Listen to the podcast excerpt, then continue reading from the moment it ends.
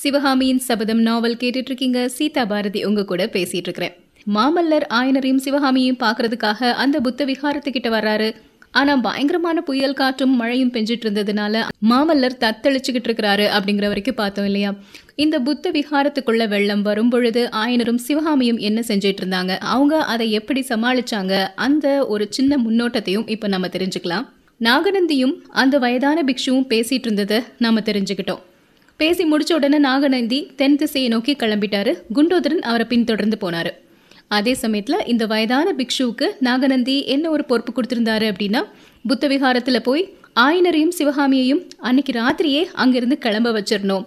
எந்த காரணத்தை கொண்டும் அவங்களுக்கு எந்த பிரச்சனையும் ஆகிடக்கூடாது அப்படின்னு ஒரு செய்தியை சொல்லி அனுப்பியிருந்தாரு. அதனால வயோதிக பிக்ஷு இப்ப புத்த விகாரத்துக்கு வந்து ஆயனரை பார்த்து ராத்திரி யுத்தம் வரப்போகுது. நீங்க உடனடியா இங்கிருந்து கிளம்புங்க அப்படின்னு சொல்றாரு. ஆனா சிவகாமி அதுக்கு சம்மதம் தெரிவிக்கவே இல்லை. இங்க சண்டை நடக்கலாம் அப்படின்னு பிக்ஷு சொன்னது அங்க இருக்கணும் அப்படிங்கிற ஆவலை அதிகமாக்கிருச்சு சிவகாமிக்கு. அப்படி ஒருவேளை சண்டை நடந்ததுன்னா அதை கண்களால பார்த்து ரசிக்கணும் அப்படிங்கிற ஒரு வித்தியாசமான ஆசை சிவகாமி மனசுல உருவாகிருச்சு. அதுக்கு மூல காரணம் மாமல்லர் போர்க்களத்துல நிகழ்த்தக்கூடிய வீர செயல்களை பார்க்கணும் அப்படிங்கிற ஆசைதான்.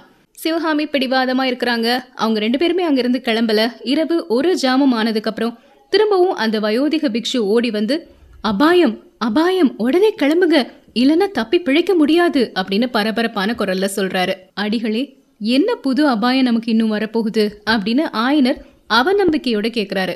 இங்க யுத்தம் நடக்கலாம் அப்படின்னு நான் உங்ககிட்ட முன்னாடியே சொன்னேன். இப்போ அதை விட ஒரு பெரிய அபாயம் வந்திருக்குது. திருப்பார்க்கடல் ஏரியில உடைப்பு வந்துருச்சான் ஏரி வெள்ளம் எப்போ வேணும்னாலும் இங்க வந்து சேரலாம். சீக்கிரம் இங்கிருந்து கிளம்புங்க அப்படிங்கிறாரு வயோதிக பிக்ஷு. சுவாமி ஏரி உடைஞ்சா என்ன? அதுக்காக நாம ஏன் ஓடணும்? அப்படின்னு சிவகாமி ரொம்ப சர்வசாதாரணமாக கேட்காங்க. திருப்பார்க்கடல் ஏரிய நீ பார்த்துருந்தா? இப்படி சொல்ல மாட்ட சிவகாமி. நாளைக்கு பொழுது விடுகிறதுக்குள்ள இங்க எல்லாம் ஒரே வெள்ளக்காடாகிரும் அப்படிங்கிறாரு பிக்ஷு. சிவகாமி ஆயனர் பக்கம் திரும்பி அப்பா நான் வெள்ளமே பார்த்ததில்ல. நாம இங்கிருந்து வேடிக்கை பார்க்கலாமா? பிக்ஷு வேணா போகட்டும் அப்படிங்கிறாங்க. என்ன பேசுற சிவகாமி? அறியாமைனால பிதற்றுறியா? வெள்ளம் வந்தா வேடிக்கையெல்லாம் பார்க்க முடியாது. பனைமர உயரம் பிரம்மாண்டமா வரும். இந்த விகாரம் சைத்தியம் எல்லாமே மூழ்கி போயிடும் அப்புறம் என்ன வேடிக்கை பார்க்கறது? அப்படின்னு சொல்றாரு புத்த பிக்ஷு. சுவாமி அவ்வளோ நிச்சயமா சொல்றீங்களே. உங்களுக்கு எப்படி தெரியும்? அப்படின்னு ஆயனர் கேட்குறாரு ஆயனரே பத்து வருடங்களுக்கு முன்னாடி இப்படிதான் ஒரு தடவை திருப்பார்க்கடல் ஏரியில உடைப்பு வந்துருச்சு. அப்போ நானே பார்த்துருக்குறேன். இந்த பள்ளத்தாக்குல ஆயிரக்கணக்கான ஜனங்கள் செத்து போனாங்க. மீதி இருந்தவங்க இங்க குடியிருக்கிறது அபாயம்னு வேற மேட்டுப்பாங்கான இடங்களுக்கு குடி போயிட்டாங்க. அந்த வெள்ளத்துக்கு அப்புறம் தான் இந்த அசோகபுரம் இப்படி பாழடைஞ்சு கிடக்குது அப்படிங்கிறாரு அந்த வயதான பிக்ஷு. இதெல்லாம் கேட்ட உடனே ஆயனருக்கும் சிவகாமிக்கும் மனக்கலக்கம் உண்டாகிருச்சு. ஆனாலும் ராத்திரி கிளம்புறதுக்கு அவங்க மனம் சம்மதிக்கவே இல்லை. அதோட அப்போ பெரும் காற்றும் மழையும் ஆரம்பிச்சிருச்சு. சிவகாமி திடீர்னு கேட்குறாங்க அவங்க அப்பா கிட்ட அப்பா குண்டோதரன் சாயங்காலம் வந்தான். திரும்பவும் மாயமா மறைஞ்சு போயிட்டானே. இந்த காத்துலயும் மழையிலையும் எங்க அகப்பட்டுட்டு இருக்கிறானோ தெரியலையே அப்படின்னு கவலையோட சொல்றாங்க. அவனோட நடவடிக்கையே இப்ப விசித்திரமா தான் இருக்கு அப்படிங்கிறாரு ஆயனர். கொஞ்ச நேரத்துல ஒரு புதுவிதமான சத்தம் லேசா கேட்க ஆரம்பிக்குது. ஆயனருக்கும் சிவகாமிக்கும் மனக்கலக்கம் அதிகமாகிருச்சு.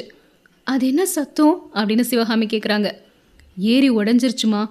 நாளைக்கு பொழுது விடுறதுக்குள்ள இங்க ஒரே வெள்ளமாயிரும் அப்படிங்கிறாரு பிக்ஷு. தெருவெல்லாம் தண்ணீர் ஓடுமா? இந்த விஹாரத்துக்குள்ளே கூட தண்ணீர் வந்துருமா? அப்படின்னு சிவகாமி கேட்குறாங்க விஹாரத்துக்கு உள்ள மட்டும் இல்லைம்மா விஹாரத்துக்கு மேலேயும் கூட வந்துடும் அப்படிங்கிறாரு பிக்ஷு. சுவாமி இப்போ நீங்கள் என்ன யோசனை சொல்கிறீங்க அப்படின்னு ஆயனரும் சிவகாமியும் கவலையோடு கேட்குறாங்க இப்போ நான் என்ன யோசனை சொல்கிறது ஆயனரே? சாயங்காலமே இங்கேருந்து போயிடலான்னு சொன்னேன் நீங்கள் தான் கேட்கல பக்கத்தில் இருக்கக்கூடிய கிராமத்துக்கு போய் ஒரு பானை தெப்பம் எடுத்துகிட்டு வரேன். அது வரைக்கும் நீங்கள் இங்கேயே இருங்க. இன்னைக்கு ராத்திரி நாம தப்பிக்கிறது புத்த பகவானோட கருணையினால தான் நடக்கும் அப்படின்னு சொல்லிட்டு அந்த வயோதிக பிக்ஷு நடு ராத்திரிலையும் புயல்லையும் மழையிலையும் விஹாரத்திலிருந்து வெளியே போயிட்டாரு. புத்த பிக்ஷு வெளியே போய் கொஞ்ச நேரத்துல அவர் சொன்ன மாதிரியே உடைப்பு வெள்ளம் அசோகபுரத்தை அடைஞ்சிருச்சு. முதல்ல கொஞ்சமா தான் வந்தது வெள்ளம் அப்புறம் மழை மழை மழை மழைன்னு பெருக ஆரம்பிச்சிருச்சு. விஹாரத்து கதவுகளின் இடுக்கு வழியா தண்ணீர் உள்ள வர ஆரம்பிச்சிருச்சு. கொஞ்ச நேரத்துக்கெல்லாம் கதவுகளை பிளந்து தள்ளிட்டு உள்ள குபு குபு குபு குபுன்னு தண்ணீர் பாய ஆரம்பிச்சுது. வெள்ளம் பெருக தொடங்கின உடனே ஆயனர் எல்லாருமே விகாரத்தின் வெளிவாசல்ல இருந்த திண்ணையில வந்து நின்னாங்க. ஆனா மழை புயல் மின்னல் எல்லாம் அசாத்தியமா இருந்ததுனால அங்க நிக்க முடியல. அப்புறம் உள்ள போனாங்க. உள்ள போன உடனே மேடைகள்ல ஏறி உட்கார்ந்துக்கிட்டாங்க மேடைகள்லையும் தண்ணீர் வந்த உடனே மேல் தளத்துக்கு போகக்கூடிய மச்சு படிகள்ல ஏறி உட்கார்ந்துட்டாங்க. அப்படியும் அவங்கள விடாம தண்ணீர் மேல மேல மேல வந்துட்டே இருந்தது. சிவகாமி ஆயனரை பார்த்து அப்பா என்னோட அசட்டுத்தனத்தினால உங்களை இந்த கதிக்கு ஆளாக்கிட்டேன் அப்படின்னு கழுத்தை கட்டிட்டு புலம்புறாங்க. சரிம்மா நீ என்ன செய்வ? நாம் இப்படி கூண்டோட கைலாசம் போகணும்னு விதி இருக்கும்போது அதை யாரால தடுக்க முடியும்? அந்த நாகநந்தியோட பேச்சை கேட்டு தான் இப்படி ஆகிருச்சு அப்படின்னு சொல்லிட்டு சிவகாமியோட முதுகில் அருமையோட தட்டி கொடுக்குறாரு ஆயனர். நாகநந்தி மேலே எந்த தப்பும் இல்லைப்பா. எல்லாம் மாமல்லரால் வந்தது அப்படிங்கிறாங்க சிவகாமி. சிவகாமியின் உள்ளம் அடிக்கடி மாமல்லரை நினச்சிக்கிட்டே இருந்தது. வாசல்ல நின்று என்னை பார்த்தாரு. ஆனால் ஒரு வார்த்தை கூட பேசாமல் போயிட்டாரு. அதை நினைக்கும் போது அவங்களுக்கு ஆத்திரம் ஆத்திரமாக வந்தது. அவர் நின்று பேசி எங்களையும் கூட அழைச்சிட்டு போயிருந்தா இப்படி எங்களுக்கு நேர்ந்திருக்காது இல்லையா அப்படின்னு மனசுக்குள்ளே யோசிக்கிறாங்க. இந்த வெள்ளத்தில் நான் செத்து போகிறதே நல்லது. இங்கே என்னை பார்த்துட்டு போன மாமல்லருக்கு ஒரு நாள் இல்லைன்னா ஒரு நாள் நான் இந்த வெள்ளத்தில் முழுகி செத்து போனது தெரியாமல் போகாது. அப்புறம் வாழ்நாள்லாம் அவர் இதை நினச்சி நினச்சி துக்கப்பட்டுட்டே இருப்பார். கொஞ்ச நேரம் நின்று சிவகாமி கிட்ட பேசாமல் வந்துட்டோமே அப்படின்னு நினச்சி வருத்தப்படுவார். படட்டும் படட்டும். அவ்வளோ கல் நெஞ்சமுடைய மனிதருக்கு இதுவும் வேணும் இன்னமும் வேணும். இப்படி அவரை கஷ்டப்படுத்துறதுக்காகவே நான் இந்த வெள்ளத்தில் செத்து போகிறது நல்லது தான் ஆனால் பாவம் அப்பாவும் அத்தையும் இந்த கதிக்கு ஏன் உள்ளாகணும்? கடவுளே ஏதாவது ஒரு அற்புதம் வரக்கூடாதா? என்ன தவிர மற்ற எல்லாரும் உயிர் பிழைக்க கூடாதா? நான் மட்டும் சாகக்கூடாதா அப்படின்லாம் யோசிக்கிறாங்க. இப்படி அவங்க நினச்சிட்டு இருக்கும்போது எவ்வளோ நேரம் போயிருக்கோம் அப்படின்னே தெரியாது. ஆனால் புயலும் மழையும் கொஞ்சம் கொஞ்சமாக ஓய்ந்திருக்கிற மாதிரி தெரிஞ்சுது. மச்சுக்கு போய் பார்க்கலாம்னு நினச்சி எல்லாரும் மேலே போகிறாங்க உண்மையாகவே புயல் ஓய்ந்து மழையும் விட்டிருந்தது. சின்ன சின்ன தூறல்கள் மட்டும்தான் இருந்தது. சூரியன் உதயமாகிற மாதிரி தோணுச்சு. அந்த சூரிய வெளிச்சத்துல மேல நின்னு பார்த்துட்டு இருக்கிறாங்க எல்லாருமே. கிராமத்து குடிசை வீடுகளின் கூரையை தொட்டுட்டு வெள்ளம் ஓடிட்டு இருந்தது. வீட்டு கூரைகள் வைக்கோல் போர்கள் பெரிய பெரிய விருட்சங்கள் எல்லாமே அந்த பெரு வெள்ளத்துல மிதந்து போயிட்டே இருந்தன. சிவகாமியின் மனசுல அந்தரங்கத்துல ஒருவேளை எங்கிருந்தாது எப்படியாது மாமல்லர் இங்க வந்து நம்மளை காப்பாற்றக்கூடாதா அப்படிங்கிற எண்ணம் தோணுச்சு. ஆனா அதெல்லாம் வீண் ஆசை அப்படின்னு அவங்களையே மனசை மாத்திக்கிறாங்க. ஆனா திடீர்னு இதென்ன விந்தை? கனவு காண்றோமா? சித்த பிரம்மையா? இல்லை உண்மைதானா? நடக்காத காரியம் நடக்குதே? கை கூடாத ஆசை கை கூடுதே? அதுவும் வெள்ளத்துல நீந்திட்டு வரக்கூடிய குதிரை மேல இருக்கிறவரு மாமல்லர் தானே? ஆம் அவர்தான். சந்தேகமே இல்லை. அவர் இங்க தான் வந்துட்டு இருக்கிறாரு. மீதி உள்ள தூரத்தையும் அவர் அபாயம் இல்லாம கடந்து வந்து சேரணுமே. அப்படின்னு நினைச்சு சந்தோஷத்துல தனக்குத்தானே பேசிக்கிட்டு இருக்கிறாங்க சிவகாமி. மாமல்லர் குதிரையில அந்த வெள்ளத்துல நீந்தி வந்துட்டு இருக்கும்போது அந்த சமயம் விஹாரத்தின் ஓரமா ஒரு பானை தெப்பத்துல குண்டோதரன் வந்துட்டு இருக்கிறாரு. குண்டோதரனை மாமல்லர் பாக்குறாரு சமிக்ஞையினால நில்லு அப்படின்னு சொல்றாரு. அந்த சமயத்துல மேலிருந்து குனிஞ்சு பார்த்த சிவகாமி அப்பா இதோ குண்டோதரனும் வந்துட்டான். பானை தெப்பம் கொண்டு வந்திருக்கிறான் அப்படின்னு சொல்லி சந்தோஷப்படுறாங்க. இரவெல்லாம் அவங்க மனசுல கூடிக்கொண்டிருந்த கவலையும் பீதியும் மறைஞ்சு இப்போ ஏதோ ஒரு பெரிய மகிழ்ச்சியில கழிப்புல ஈடுபட்டிருக்கிற மாதிரி குதூகலம் அவங்க முகத்துல தென்பட்டது. குண்டோதரன் மாமல்லர் பக்கத்துல வந்து பிரபு படகுக்கு வந்துருங்க அப்படின்னு சொல்றாரு. நீ யாரப்பா? உன்னை எங்கேயோ பார்த்த மாதிரி இருக்கே அப்படின்னு மாமல்லர் கேட்குறாரு சத்ருகனுடைய ஆள் சுவாமி அப்படின்னு குண்டோதரன் சொல்லிட்டு அவருடைய தலையில இருந்த ஒரு லட்சினையும் எடுத்து காட்டுறாரு. அப்புறம் அவர் எப்படி இங்க வந்து சேர்ந்தாரு அப்படிங்கிற விவரங்களையும் மாமல்லர் கிட்ட சொல்றாரு.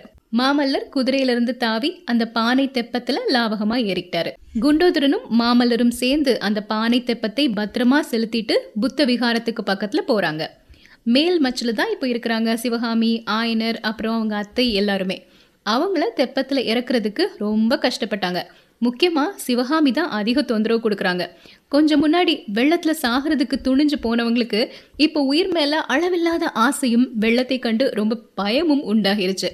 யார் முதல்ல தெப்பத்தில் இறங்குறது அப்படிங்கிறதுலே தகராறு வந்தது. ஆயனர் ரொம்ப வற்புறுத்தி சொன்னதுனால சிவகாமி இறங்க சம்மதிக்கிறாங்க. மேலிருந்து ஆயனரும் அத்தையும் பிடிச்சு கீழே இறக்க தெப்பத்திலிருந்து மாமல்லர் கைகளினால சிவகாமியை தாங்கி இறக்கி விட்டாரு. இறங்கின உடனே தெப்பம் ஆடுது. சிவகாமி ரொம்ப பயந்து அலறாங்க. மாமல்லர் சிவகாமியை கெட்டியா பிடிச்சிட்டு உட்கார வச்சு தைரியம் சொல்றாரு. அதுக்கப்புறம் அத்தையும் ஆயனரும் இறங்கின உடனேயும் தெப்பம் ஆடுது. சிவகாமிக்கு திரும்பவும் பயம் வருது. எல்லாரும் உட்காந்து எல்லாம் ஒழுங்கானதுக்கு அப்புறமா குண்டோதரன் பிரபு படகை கொஞ்சம் நிறுத்தி வைங்க. இதோ வந்துடுறேன் அப்படின்னு சொல்லிட்டு தெப்பத்திலேருந்து குதிச்சு நீந்திட்டு விகாரத்துக்குள்ள போறாரு. இந்த வெள்ளத்துல குண்டோதரன் எங்க போறாரு? அவர் பத்திரமா திரும்பி வந்துடணுமே அப்படின்னு எல்லாரும் படபட படைறாங்க அவர் வந்துட்டாரு கையில் ஒரு மூட்டையும் வச்சிருக்கிறாரு. அந்த மூட்டையில் அவர் என்ன எடுத்துட்டு வந்திருக்காருன்னு பார்த்தீங்கன்னா அவல் எடுத்துட்டு வந்திருக்கிறாரு. எதை மறந்தாலும் நீ இதை மறக்க மாட்டியே அப்படின்னு எல்லாரும் குண்டோதரனை கிண்டல் செய்கிறாங்க நாம் எங்கே போக போகிறோன்னு தெரியாது. வயிறு பசிக்கும் போது ஏதாவது சாப்பிட்றதுக்கு வேணும்ல அதுக்கு தான் இந்த அவல் எடுத்துட்டு வந்தேன் அப்படிங்கிறாரு. இப்போ எல்லாருமே சேர்ந்து அந்த பானை தெப்பத்தில் போக ஆரம்பிக்கிறாங்க. போக போக கொஞ்ச நேரத்தில் சிவகாமியின் பயம் பறந்து போயிருச்சு. குதூகலமாக சிரிச்சு விளையாட ஆரம்பிச்சிட்டாங்க. இப்படியே இந்த தெப்பத்தில் இன்னும் எவ்வளோ நாள் போயிட்டு இருப்போம் அப்படின்னு மாமல்லரை பார்த்து கேட்குறாங்க ஏன்? கஷ்டமா இருக்குதா? அப்படிங்கிறாரு மாமல்லர். இல்லை இல்லை.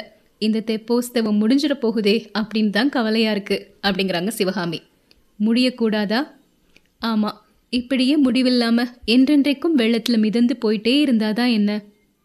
ஒருவேளை நீ நினைக்கிற மாதிரி நடந்தாலும் நடக்கலாம்.